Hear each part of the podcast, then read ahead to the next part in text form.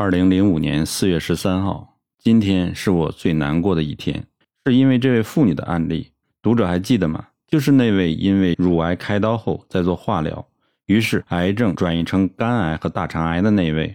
今天我一查，病人呈现阴盛格阳的症状：腹积水、双脚落积水、倦怠无力、无胃口、阴黄、右肋下方痛。上周我出最后一剂补泻兼顾，是经方中最强的一剂。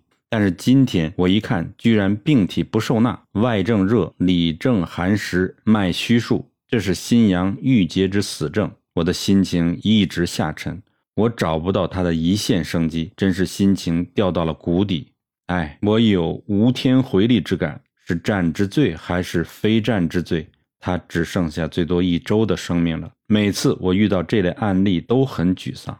以现在实际临床经验来看。任何癌症，如果西医只是开刀还好，一旦做了化疗，几乎百无一生，非常难治疗。希望大家汲取教训，不要再化疗了。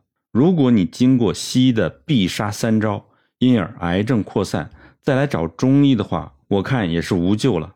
我们一起为他祈祷吧。我准备写一篇癌症的论文给读者看，其目的是我不希望再有类似的案例发生。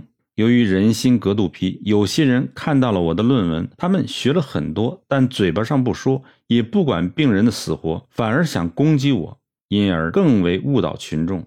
这种反效果我是不乐见的。有意想看我的论文又支持我的读者，能否请你们到一个台湾义务支持我的网站上发言，并且很诚挚的加入会员，并留下你们的 email 地址，我写作完成后就给你们看。我不想登录我的网站，这网站地址是汉唐点 org 点台湾。站长是一位义务支持我的小女生，我至今没有见过她，而她却无怨无悔地帮助我，并且教我编辑网页。她今天一定很难过，因为她一直在关心这位日本妇女的安危。我向她说抱歉，我已经尽了最大努力。我想我还是无力回天。我知道你一定跟我一样难过，请你不要过度难过。我们应该化悲痛为力量，再接再厉，把最正确的医学观念灌输给民众。希望同样的悲剧不要再次发生。